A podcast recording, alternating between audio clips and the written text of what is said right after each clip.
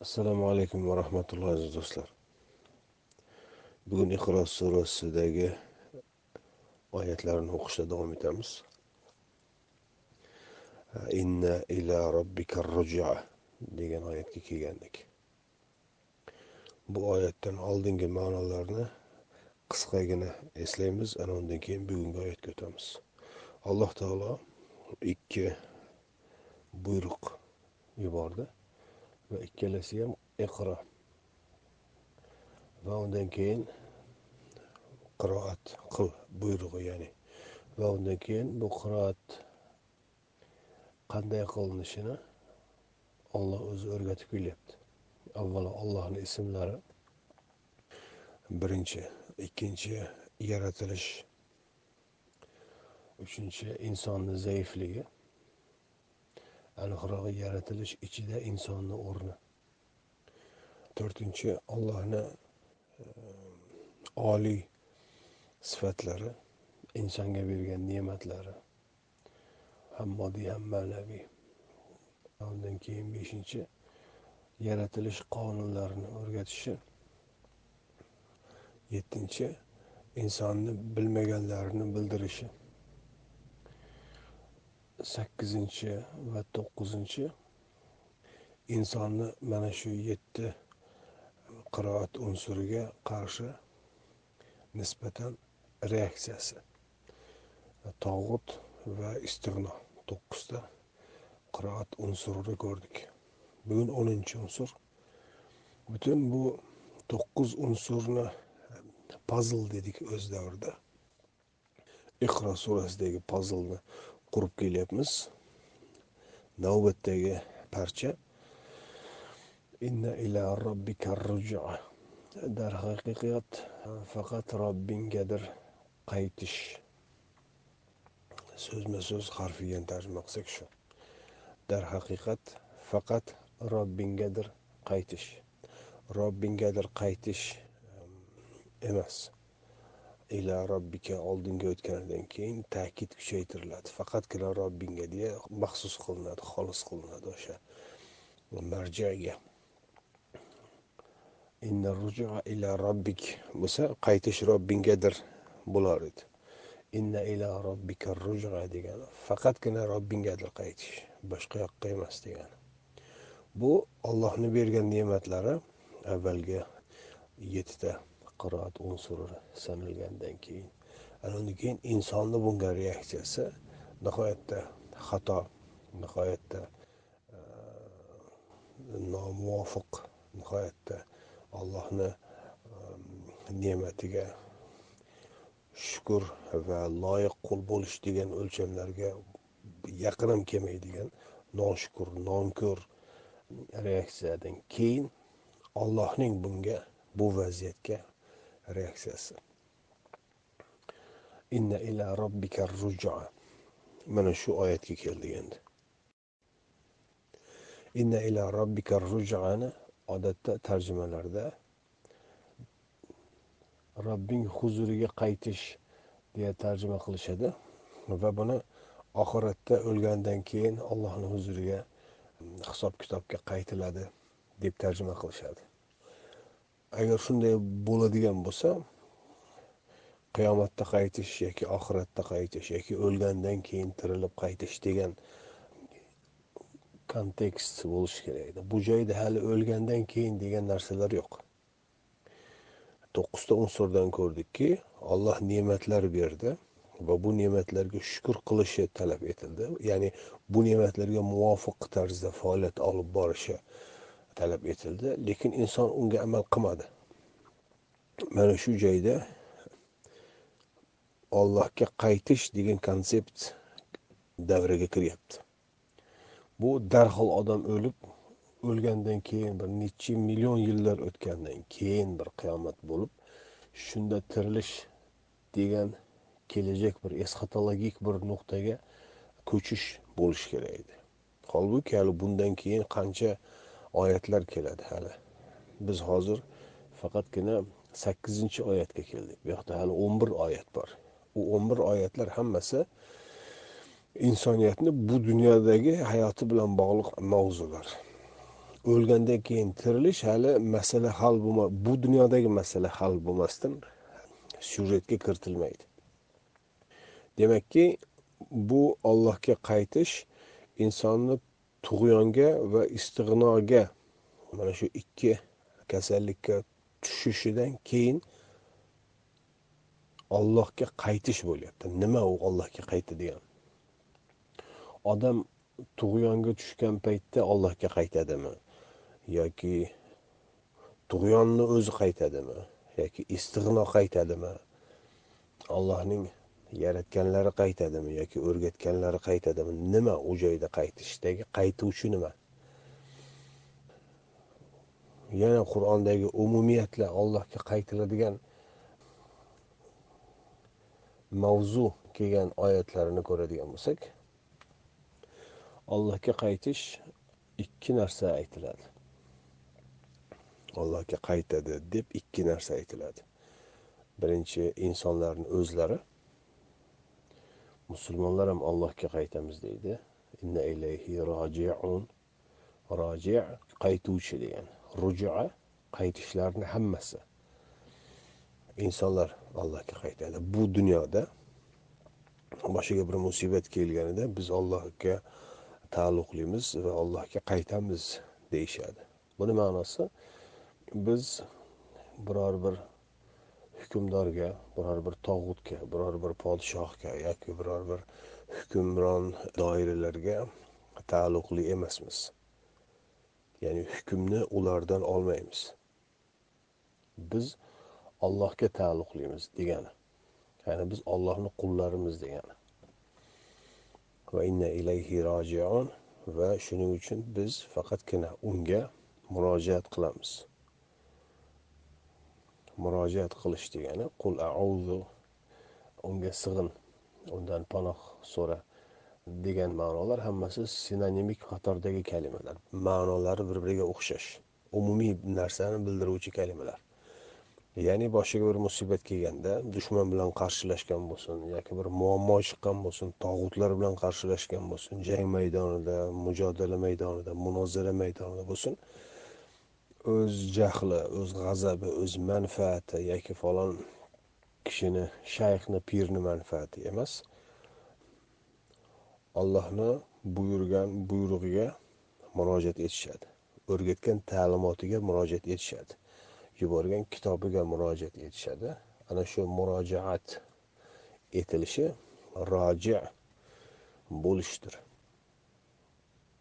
Ya'ni وإن تنازعتم في شيء فرudduhu إلى الله والرسول mabodo tortishib qoladigan bo'lsangiz biror mavzuda ollohga va uning yuborganiga qaytaringlar ya'ni allohga va uni yuborgan kitobiga murojaat etinglar degani qaytishni birinchisi shu musulmonlar qaytadi ollohga bir hokimdan boshqa hokimga bir mahkamadan boshqa mahkamaga yoki bir muftiydan boshqa muftiyga ularni chiqargan hukmlari fatvolari ko'ngliga to'g'ri kelmay qolsa boshqa joyga borib boshqa bir muftiyga pul berib o'zini rayiga moslashtirgan bir fatvo chiqarish u shaharma shahar yurishlar emas. Alloh o'zini yuborgan kitobida nima degan bo'lsa ana shunga qaytadi. Tavba degan degan ma'no shu murojaat deganda ham ma'no shu. Audu bi robbil falaq va robbin nas deya alloh o'rgatgan oyatlarga mavzu ma'nolarim ham hammasi bir xil musulmonlarni qaytishi shu allohga qaytadi bir ikkinchi umumiyatla insonlar allohga qaytadi bu endi o'lgandan keyin haqiqatda o'sha qiyomatda tiriladi va hisob kitob maydoniga olib kelinadi va allohga qaytadi ularni butun hisob kitoblari hammasi faqatgina olloh tarafidan qilinadi. Ularning hukmi amalga oshiriladi. Na bir dunyoviy mahkama na bir dunyoviy bir qozi tanish bilish pul amaldorlar va hokazo. Bu dunyoda foyda beruvchi narsalar ya'ni shafoatchilar e, oxiratda foyda bermaydi. Bu ikkinchi qaytish. Agar ikkita qaytish nazarda tutiladigan bo'lsa edi ruja deyilmasdi oyatda. Rujan deyilardi ikkita qaytish ikkalasi ham allohgadir allohning huzurigadir olloh tarafgadir deyilardi. Ya'ni tasniya ikkilik shaklida. Birlik ko'plik va ularni orasida ikkilik shakli bor. Arab tilida. Bu joyda ko'plik ko'p qaytishlarni o'zida jamlovchi qiroatlarni o'zida jamlaganda qur'an deyilgan edi. Butun chalkash narsalarni orilarni farqlab berilgani uchun furqon deyilgan edi. Ya'ni fulan degan formuladan chiqarilgan kalimalar. Bu joyda rujaa deyiladi. Bu ham o'sha fulan degan fula shaklidan olingan. Buni ma'nosi qaytishlarning barchasi. Bitta emas ikkita emas undan ko'p qaytishlar. Demakki kamida uchta qaytish. Shuning uchun biz kamida uchta qaytishni qur'ondan izlasak chiqadi. Birinchisi bu dunyoda musulmonlar barcha masalada javobni allohga ya'ni uning yuborganiga qaytish orqali javobini to'g'ri javobni haq yo'lni topadi. Ikkinchi buni qilmaganlar baribir ham o'lgandan keyin bu dunyoda qaytmasdan qaysarlik qiladigan bo'lsa baribir alloh taoloni huzuriga qaytib boradi. O'ladi. Bu o'zi allohga qaytishni e, bir bosqichi bu ham. O'lgandan keyin tirilib allohni huzuriga qaytib hisob kitob qilinadi. Buni tushundik. Bu ikkita qaytish. Uchinchi qaytish qur'onda e, ikkinchi qaytishni va ilayhi turjaun. Yosin surasini oxirgi oyati masalan fasubhanallazi biyadihi malakutu kulli shay va ilayhi turjaun. Va unga qaytarilajaksiniz va unga qaytarilursiz degan. Qayt masalan musulmonlarni misolda aytilganda o'z ixtiyori bilan va inna ilayhi rojiun biz unga qaytamiz murojaat etamiz deb ular o'z ixtiyori bilan murojaat etishayotgan edi. Bu to'g'ri qaytish edi. Ammo mushriklarga makkadagilarga va umuman dinga qarshi bo'lib allohni yo'liga qaytmayotganlarga aytilyaptiki qaytarilasizlar deydi. Siz o'zinglar qaytasizlar demayapti. Ular qaytishni istamay o'tib ketadi o'lib ketadi bu dunyodan. Lekin qaytariladi majburan. Ular istamagan taqdirda ham ularni qabrdan chiqarib tiriltirib haydab olib kelinadi allohni huzuriga. Ana shu qaytarilasizlar deyapti. Qaytish u joyda foili bular emas ular maful shaklda keladi. Bularni qaytarib olib kelishadi. Xuddi inson o'z uyiga o'z ixtiyori bilan o'zi yo'l topib boradi. Chunki ongli aqlli mavjudot bo'lgani uchun. Ammo aqlsiz jonzotlarni hayvonlarni masalan bir cho'pon haydab olib boradi. Bo'lmasa tarqab ketadi. Uyini ham adresini ham bilmaydi chunki hayvon. Ularni haydab olib boradi qamchi bilan baqirib chaqirib. Ana shunga o'xshab qaytarilasizlar deydi. Shu ikkala qaytish nihoyatda e, bir biridan farqli qaytishlar. Endi kelaylik uchinchi qaytishga. Uchinchi qaytish qur'onda va ilayhi turjaul umur. Va barcha ishlar unga qaytadi deyildi barcha ishlar unga qaytadi. Va ilayhi turjaul umurdagi ma'no barcha ishlar faqat allohga qaytadi. Bundan avvalgi ikkita qaytishni orasida bir biriga ziddiyat yoki tafovut yo'q. Ish shundoq ham allohga qaytadi. Musulmonlar uni o'z ixtiyori bilan qaytishadi. Kofirlar munofiqlar esa majburan qaytariladi. Ya'ni ular ham jismonan qaytadi ham ularning ishlari qaytadi. Bu qaytish qanday bo'ladi? Bugungi mahkama ishlari tergov ishlari jinoyat qidiruv protsessual bu ishlar bir maqom bir instansiyadan boshqa instansiyaga boradi. Undan agar yuqoriroq instansiyaga boradigan bo'lsa yoki quyi instansiyaga qaytariladigan bo'lsa bu instansiyalar bir birlari bilan bu ishlarni o'tkazib borishadi. Lekin ularda hal bo'lmagan ishlar ular orasida hal bo'lmagan ishlar eng oxirgi instansiyaga boradi. Eng oxirgi instansiya deylik oliy sud. Agar o'zbekiston misolida ko'radigan bo'lsak o'zbekiston oliy sud deyiladimi? Bilmayman hozir. Eski nimalarda? Atamalar bo'yicha oliy sud verxovniy sud yoki konstitutsionniy sud degan nimalar bor? Bu endi konstitutsiyaga muvofiqmi yo'qmi? U ko'riladi endi umumiy qonunlar bo'yicha. Ammo insonlarni orasidagi ishlar hal bo'lmagan bo'lsa oliy sudga boriladi. Eng oxirgi yakuniy hukmni chiqaruvchi maqom instansiya. Ana shu qaytish degani butun qaytishlarni eng oxirgisi shunga boradi. Dunyoviy nimalarda. Ammo insonlar orasida kelishilib hal qilinadigan ishlar bo'lsa u instansiyagacha bormaydi. Bu mantiqni bilgandan keyin mana shu oyatga qaytamiz. Bu dunyoda insonlar orasida kelishilib bir qaror chiqarilib hal qilingan bo'lsa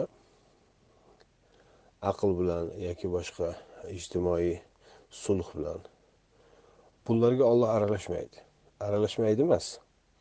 Buni ham adolatmi zulmmi uni nazorat qiladi kuzatib yozib qayd etib boradi va hammasini.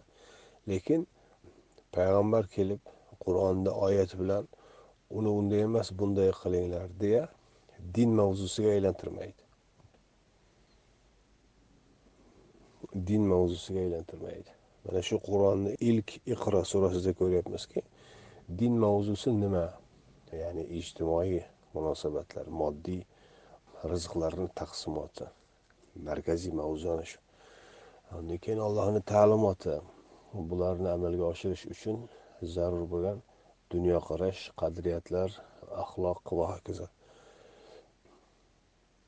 Birlamchi bo'lgan moddiy rizqlarni taqsimlash axloq va e, ma'naviyat nima edi? Dunyoqarash deganimiz unga xizmat qiladi. Agar axloqim juda yaxshi deb turib mol dunyoni ko'paytirib yurgan bo'lsa u uch pullik unaqa axloq. Agar juda qur'onni yoddan bilaman men hofizul qur'onman har kuni o'ttiz pora tushiraman deydigan odam bo'lsayu o'zi to'q qo'shnisi och bo'ladigan bo'lsa demakki bekor uni yodlagani chunki qur'onni markaziy buyrug'iga ko'ra o'zi to'q qo'shnisi och yotmasligi kerak. Alloh rizqni hammaga teng bergan o'sha teng taqsimlanishi kerak. Bunga erishilmaguncha na axloq na ma'naviyat na boshqa narsalar o'zini oqlamaydi. Soxta bo'lib turaveradi. Bu insonlarni ongida bu din yolg'on ekan degan dunyoqarashni shakllantiradi. Dinni yolg'onlovchini ko'rdingmi deya hali keladi. Moun surasida. Bu haqda qisqacha bir aytib o'tgandik bir savol kelganda. O'sha joyda aytilgandi dinni yolg'onga chiqaruvchilarni ko'rganmisan degan joyda? Mana shunaqa dinni anig'ini haqiqatini bilmasdan uni rituallarga uni boshqa narsalarga bog'lab anglash natijada dinni yolg'onga aylantiradi. Bu din ijtimoiy munosabatlarni yo'lga soluvchi bir ta'limot dedik. Bundan tashqari payg'ambarni missiyalarini ko'rdik. U ham o'sha moddiy rizqlarni taqsimlash va insonni bu ta'limotlarga qarshiligini ko'rdik. Bu ham o'sha moddiy rizqlarni haqdorlarga berishni istamasligi mana shunga qarshi chiqib qaysar bo'lishligi bu endi o'rtada ziddiyat chiqdi. Bir tarafdan payg'ambarlar keldi insonlarga iqro buyrug'ini yetkazdi. Ikkinchi tarafdan tog'utlar bunga qarshi turibdi. O'rtada endi ixtilof chiqdi ziddiyat chiqdi qarama qarshilik chiqdi. Bir taraf tarqataylik muhtojlarga deyapti ikkinchi taraf yo'q men boy bo'lishim kerak deyapti. Bu ish ikkalasi ham bo'yin egmoqchi emas. Ikkalasi ham bir so'zdan qaytib taslim bo'lmoqchi emas mag'lub bo'lmoqchi emas. Bu ziddiyat bor bor bor borib oxiri hayot mamot jangiga aylanadi. Butun payg'ambarlarni misolida xuddi shunday bo'lgan. Hayot mamot hayot mamot degani yo tirik qolasan yo o'lasan. Uchinchi bir yo'l yo'q. U seni o'ldiradi yoki sen uni o'ldirasan.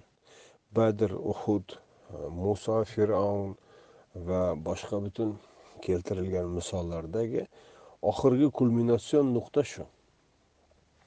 Oralarida ixtilof chiqdi va hech biri bo'yin egib taslim bo'lmoqchi emas.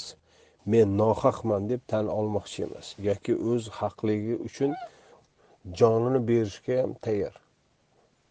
Bugun masalan tarixlarga qaraydigan bo'lsangiz siyrat kitoblariga aytadiki lot uzzo yoki boshqa kabida butlar bor edi.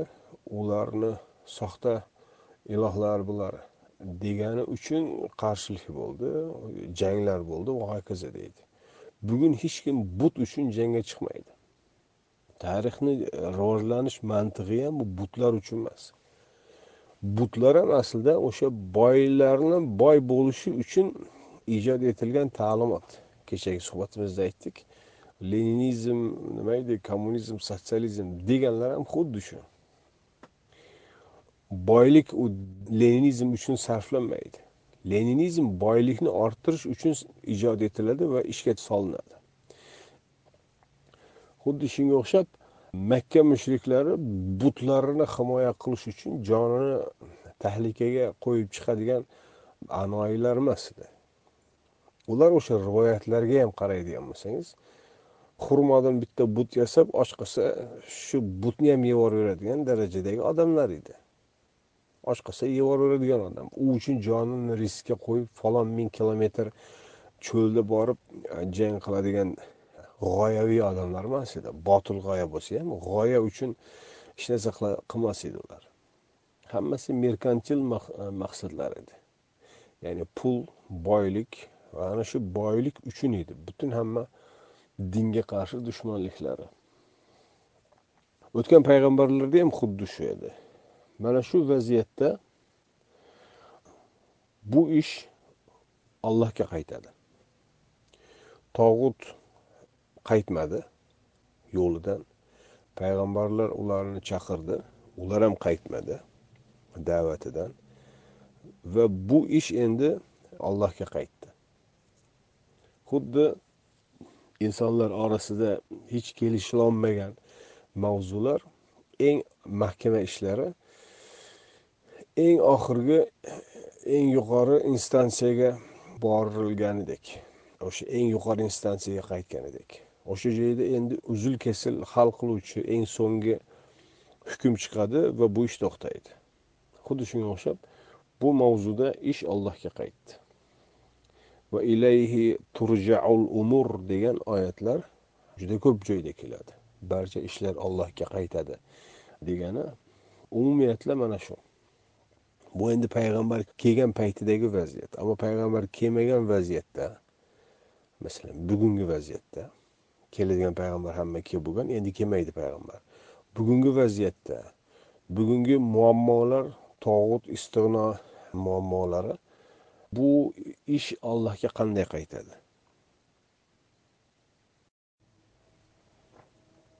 Bu oyatda u jihati ham bor.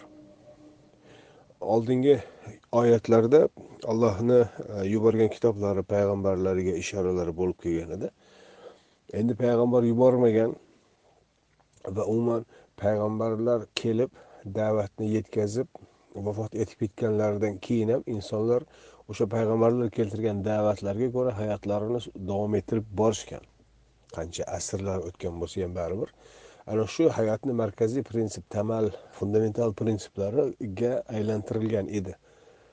Lekin vaqt o'tishi bilan ba'zi odamlar chiqib mol mulkni o'zida konsentratsiya qilib boshqalar ustiga tahakkum hukm o'rnatishni boshlaganidan keyin bu ish ollohga qaytadi.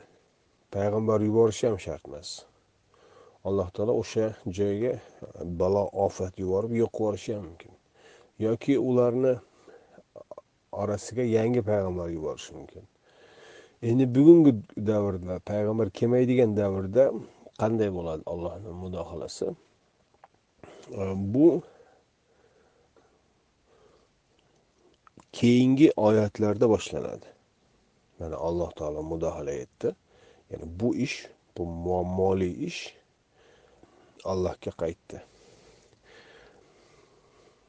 Yuqori eng oliy yuqori instansiyaga qaytdi. Endi o'sha joydan bu ishni hukmi chiqadi.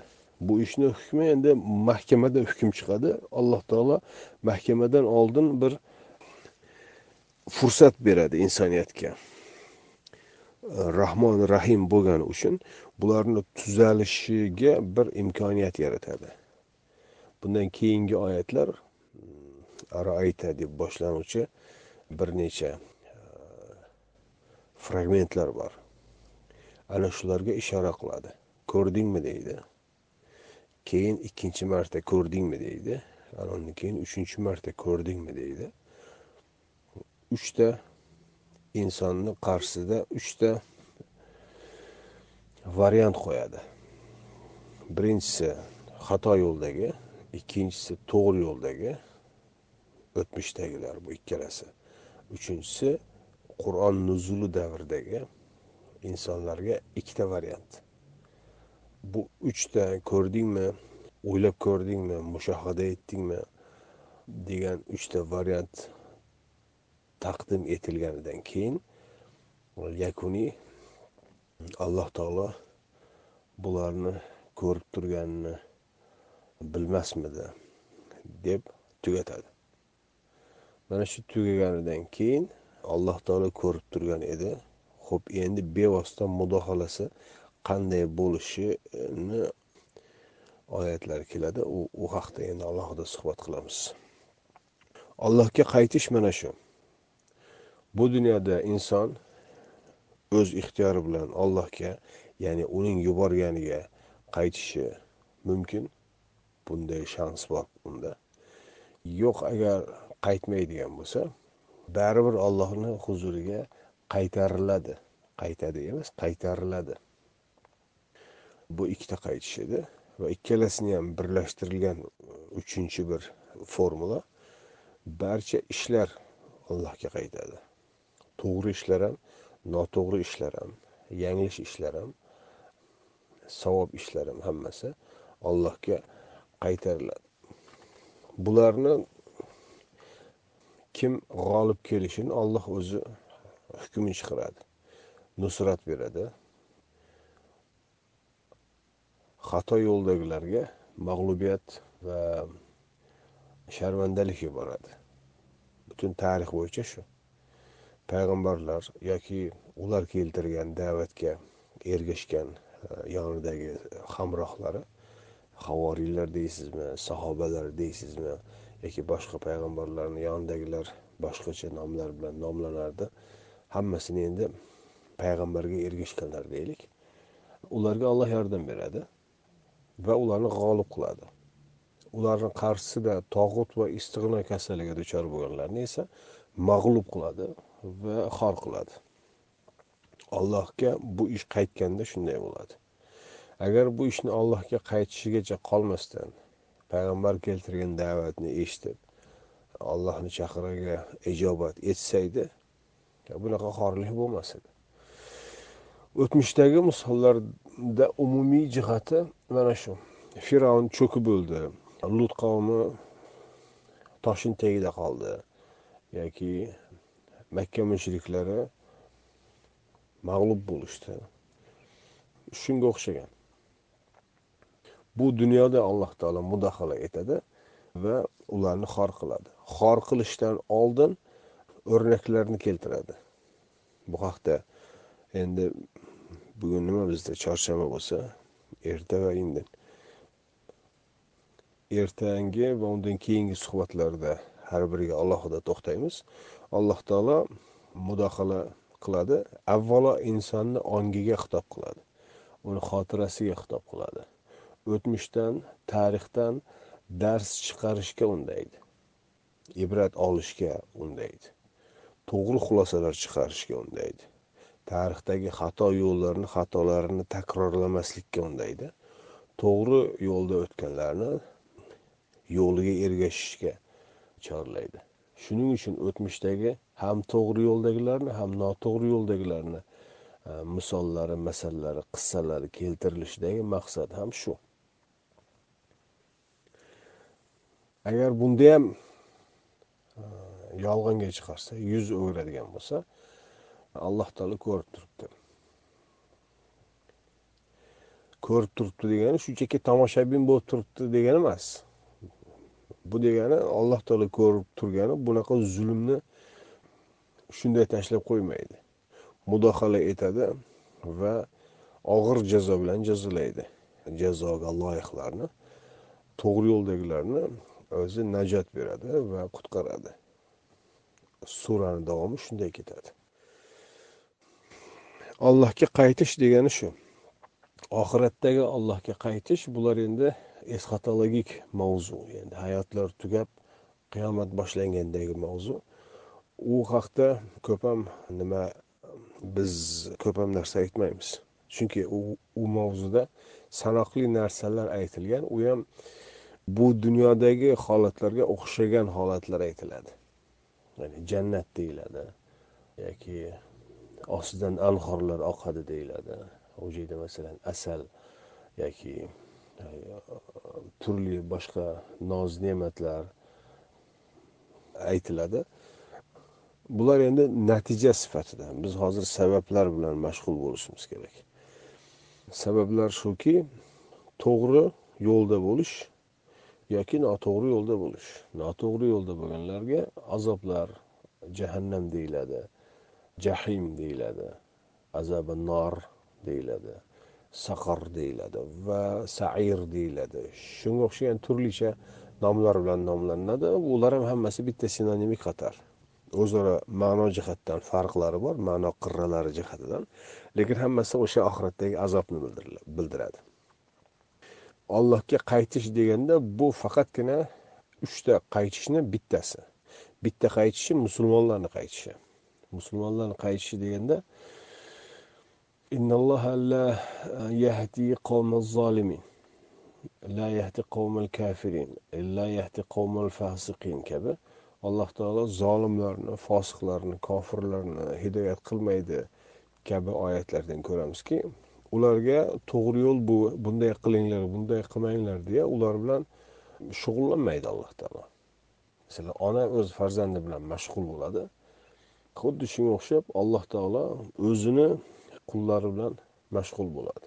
Ularni tarbiyasi bilan ularga to'g'ri yo'l ko'rsatish bilan ularga xatolaridan qaytarish ularni xatolarini tushuntirish ularni tarbiyalash dunyoqarashini shakllantirish axloqini tuzatish qadriyatlarini tuzatish va hokazo.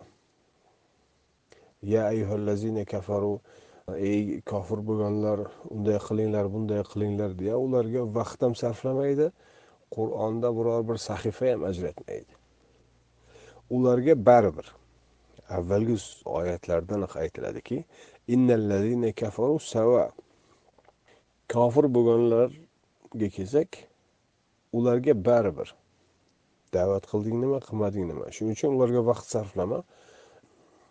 Ular bilan mashg'ul bo'lma. Seni ishing emas deydi. Menga qo'yib ber deydi ularni alloh taolo mana shu musulmonlar iymon keltirganlar toifasi bilan mashg'ul bo'ladi. Ya ayyuhallazina amanu deya boshlanadigan oyatlarni takror va takror kelishidan maqsad shu. Alloh taolo insoniyat orasida iymon keltirganlarni xuddi ona o'z farzandini doimo tarbiyalab yetishtirib bir bir maqsadga yetishtirish uchun harakat qilganidek qilgandek emas shunga o'xshatish mumkin. Bu to'g'ri qaytish mana shu dunyoda ongli ravishda qaytish. Bu endi ikkita qaytishni aytdik. Uchinchi qaytishi ishlar allohga qaytadi deganda ham ya ayyuhallazina amanu deya boshlanadigan oyatlarda ham mana shular bor. Sizlar bunday qilinglar. Mana bu ish to'g'ri mana bu ish noto'g'ri kabi yo'l yo'riqlar ko'rsatiladi. Ya amanu deya boshlanadigan oyatlarda. Bu ham ko'rsatadiki bu ishlar allohga qaytadi. Yoki ya ayyuhan nabiy deya boshlanadigan oyatlar bor. Ya ayyuhar rasul deya boshlanadigan oyatlar bor bularda ham o'sha ishlar ollohga qaytgani va olloh bu ishlar bo'yicha yakuniy va uzil kesil hukmni chiqarib qo'yganligini ko'ramiz. Mana shu uch xil qaytishni ko'rdik. Inna ila robbika ruja degandagi ma'nolar ba'zilari mana shular. Bugunlikcha qisqacha mana shu aytmoqchi bo'lganlarimiz e'tiboringiz uchun rahmat. Assalomu alaykum va rahmatulloh.